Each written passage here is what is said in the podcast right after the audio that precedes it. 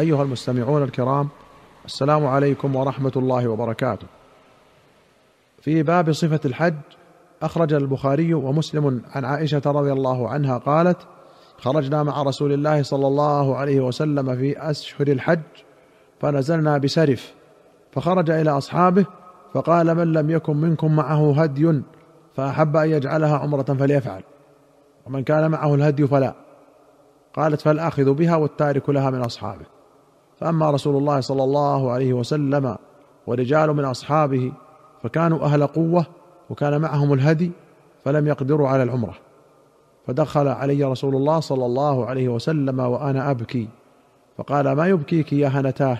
قلت: سمعت قولك لأصحابك فمنعت العمرة. قال: وما شأنك؟ قلت: لا أصلي. قال: فلا يضرك، إنما أنت امرأة من بنات آدم، كتب الله عليك ما كتب عليهن، فكوني في حجك فعسى الله أن يرزقكيها. قالت: فخرجت في حجتي حتى قدمنا منى، فطهرت، ثم خرجت من منى فأفضت بالبيت، ثم خرجت معه في النفر الآخر حتى نزل المحصب، ونزلنا معه، فدعا عبد الرحمن بن أبي بكر فقال: اخرج بأختك من الحرم فلتهل بعمرة، ثم افرغا ثم أتيا هاهنا، فإني أنظركما حتى تأتيا.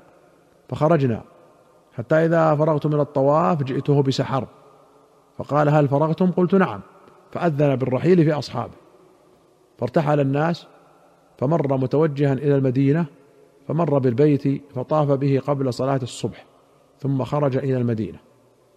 وفي رواية قالت: خرجنا مع رسول الله صلى الله عليه وسلم لا نذكر إلا الحج حتى جئنا سرف فطمثت، فدخل علي رسول الله صلى الله عليه وسلم وأنا أبكي، فقال: ما يبكيك؟ فقلت: والله لوددت أني لم أكن خرجت العام. فقال: ما لك؟ لعلك نفستي؟ قلت: نعم. قال: هذا شيء كتبه الله على بنات آدم، افعلي ما يفعل الحاج غير أن لا تطوفي بالبيت حتى تطهري. فلما قدمت مكة قال رسول الله صلى الله عليه وسلم: اجعلوها عمرة، فأحل الناس إلا من كان معه الهدي. قالت: فكان الهدي مع رسول الله صلى الله عليه وسلم وأبي بكر وعمر وذوي اليسارة أي الغنى، ثم أهلوا حين راحوا، فلما كان يوم النحر طهرت، فأمرني رسول الله صلى الله عليه وسلم فأفضت، فأتينا بلحم بقر، فقلت: ما هذا؟ فقالوا: أهدى رسول الله صلى الله عليه وسلم عن نسائه بالبقر. فلما كانت ليلة الحصبة قلت: يا رسول الله، يرجع الناس بحجة وعمرة وأرجع بحجة؟ فأمر عبد الرحمن بن أبي بكر فأردفني على جمله. قالت: فإني لأذكر وأنا حديثة السن أنعس فيصيب وجهي مؤخرة الرحل حتى جئنا إلى التنعيم، فأهللنا منها بعمرة جزاء بعمرة الناس التي اعتمروا. وفي أخرى قالت: خرجنا مع النبي صلى الله عليه وسلم في حجة الوداع، فمنا من أهل بعمرة ومنا من أهل بحج، فقدمنا مكة، فقال رسول الله صلى الله عليه وسلم: من أحرم بعمرة ولم يهدي فليحلل، ومن أحرم بعمرة وأهدى فلا يحلل حتى يحل نحر هديه، ومن أهل بحج فليتم حجه. قالت: فحضت فلم أزل حائضا حتى كان يوم عرفة، ولم أهلل إلا بعمرة، فأمرني رسول الله صلى الله عليه وسلم أن أنقض رأسي وأمتشط وأهل بالحج وأترك العمرة، ففعلت ذلك حتى قضيت حجي. فبعث معي عبد الرحمن بن أبي بكر فأمرني أن أعتمر مكان عمرتي من التنعيم التي أدركني الحج ولم أحلل منها. وفي أخرى قالت: خرجنا مع رسول الله صلى الله عليه وسلم في حجة الوداع فأهللنا بعمرة، ثم قال رسول الله صلى الله عليه وسلم: من كان معه هدي فليهل بالحج مع العمرة، ثم لا يحل حتى يحل منهما جميعا. فقدمت مكة وأنا حائض، ولم أطف بالبيت ولا بين الصفا والمروة، فشكوت ذلك إلى النبي صلى الله عليه وسلم، فقال: انقضي رأسك وامتشطي وأهلي بالحج ودعي العمرة. قالت: ففعلت.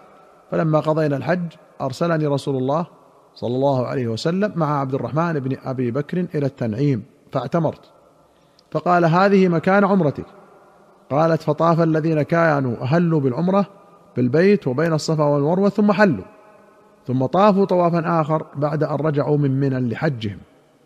وأما الذين جمعوا الحج والعمرة فإنما طافوا طوافا واحدا.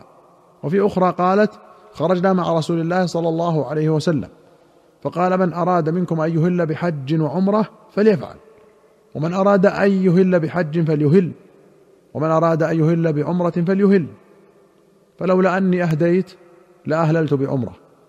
قالت عائشة: فأهل رسول الله صلى الله عليه وسلم بحج، وأهل به ناس معه، وأهل معه ناس بالعمرة والحج، وأهل ناس بعمرة، وكنت في من أهل بعمرة، فحضت قبل أن أدخل مكة فأدركني يوم عرفة وأنا حائض، فشكوت ذلك إلى النبي صلى الله عليه وسلم، وذكر نحو ما سبق. وقال في آخره: فقضى الله حجها وعمرتها، ولم يكن في شيء من ذلك هدي ولا صدقة ولا صوم. وفي أخرى قالت: خرجنا مع رسول الله صلى الله عليه وسلم فمنا من أهل بعمرة، ومنا من أهل بحج وعمرة، ومنا من أهل بحج، وأهل رسول الله صلى الله عليه وسلم بالحج، فأما من أهل بعمرة فحل، وأما من أهل بحج أو جمع الحج والعمرة فلم يحلوا حتى كان يوم النحر. وفي أخرى قالت: خرجنا مع رسول الله صلى الله عليه وسلم لا نرى إلا أنه الحج، فلما قدمنا مكة تطوفنا بالبيت، فأمر رسول الله صلى الله عليه وسلم من لم يكن معه هدي إذا طاف بالبيت وبين الصفا والمروة أن يحل، فحل من لم يكن ساق الهدي، ونساؤه لم يسقن الهدي فأحلل. قالت: فحضت فلم أطف بالبيت، فلما كانت ليلة الحصبة قلت: يا رسول الله، يرجع الناس بحجة وعمرة وأنا أرجع بحجة؟ قال: وما كنت طفت ليالي قدمنا مكة؟ قلت: لا. قال: فاذهبي مع أخيك إلى التنعيم فأهلي بعمرة، ثم موعدك مكان كذا وكذا. وفي أخرى قالت: قلت: يا رسول الله، يصدر الناس بنسكين وأصدر بنسك واحد؟ قال: انتظري، فإذا طهرت فاخرجي إلى التنعيم فأهلي منه، ثم أتيا بمكان كذا، ولكنها على قدر نفقتك أو نصبك. قالت: فدخل علينا يوم النحر بلحم بقر، فقلت: ما هذا؟ فقيل: ذبح رسول الله صلى الله عليه وسلم عن أزواجه. وفي رواية: ضحى رسول الله صلى الله عليه وسلم عن نسائه بالبقر. هذه روايات البخاري ومسلم. وللبخاري قالت: منا من أهل بالحج مفردا، ومنا من قرن، ومنا من تمتع. ولمسلم قالت: فدخل علي رسول الله صلى الله عليه وسلم وهو غضبان، فقلت: من أغضبك أدخله الله النار؟ قال: أو ما شعرت أني أمرت الناس بأمر فإذا هم يترددون؟ ولو أني استقبلت من أمري ما استدبرت ما سقت الهدي معي حتى أشتريه، ثم أحل كما أحلوا. وفي أخرى له أنها قالت: يا رسول الله، أيرجع الناس بأجرين وأرجع بأجر؟ فأمر عبد الرحمن بن أبي بكر أن ينطلق بها إلى التنعيم. قالت: فأردفني خلفه على جمل له، فجعلت أرفع خماري أحسره عن عنقي فيضرب رجلي بعلة الراحلة، فقلت له: وهل ترى من أحد؟ قالت: فأهللت بعمرة، ثم أقبلنا حتى انتهينا إلى رسول الله صلى الله عليه وسلم وهو بالحصبة. وفي أخرى له فقال لها النبي صلى الله عليه وسلم يوم النحر: يسعك طوافك لحجك وعمرتك، فأبت، فبعث بها مع عبد الرحمن إلى التنعيم، فاعتمرت بعد الحج. ولأبي داود والدارقطني عنها بسند حسن أن النبي صلى الله عليه وسلم قال: طوافك بالبيت وبين الصفا والمروة يكفيك لحجك وعمرتك. سرف قرية على 10 أميال من مكة، ويوم النفر الأول هو الثاني من أيام التشريق. وقوله على قدر نفقتك أو نصبك، قال الكرماني: أو، إما للتنويع في كلام النبي صلى الله عليه وسلم، وإما شك من الراوي، والمعنى أن الثواب في العبادة يكثر بكثرة النصب أو النفقة، وكذا بوب عليه البخاري. والمراد النصب الذي لا يذمه الشرع، وكذا النفقة التي لا يذمها الشرع. قاله النووي. أيها المستمعون الكرام، إلى هنا نأتي إلى نهاية هذه الحلقة، حتى نلقاكم في حلقة قادمة إن شاء الله. نستودعكم الله، والسلام عليكم ورحمة الله وبركاته.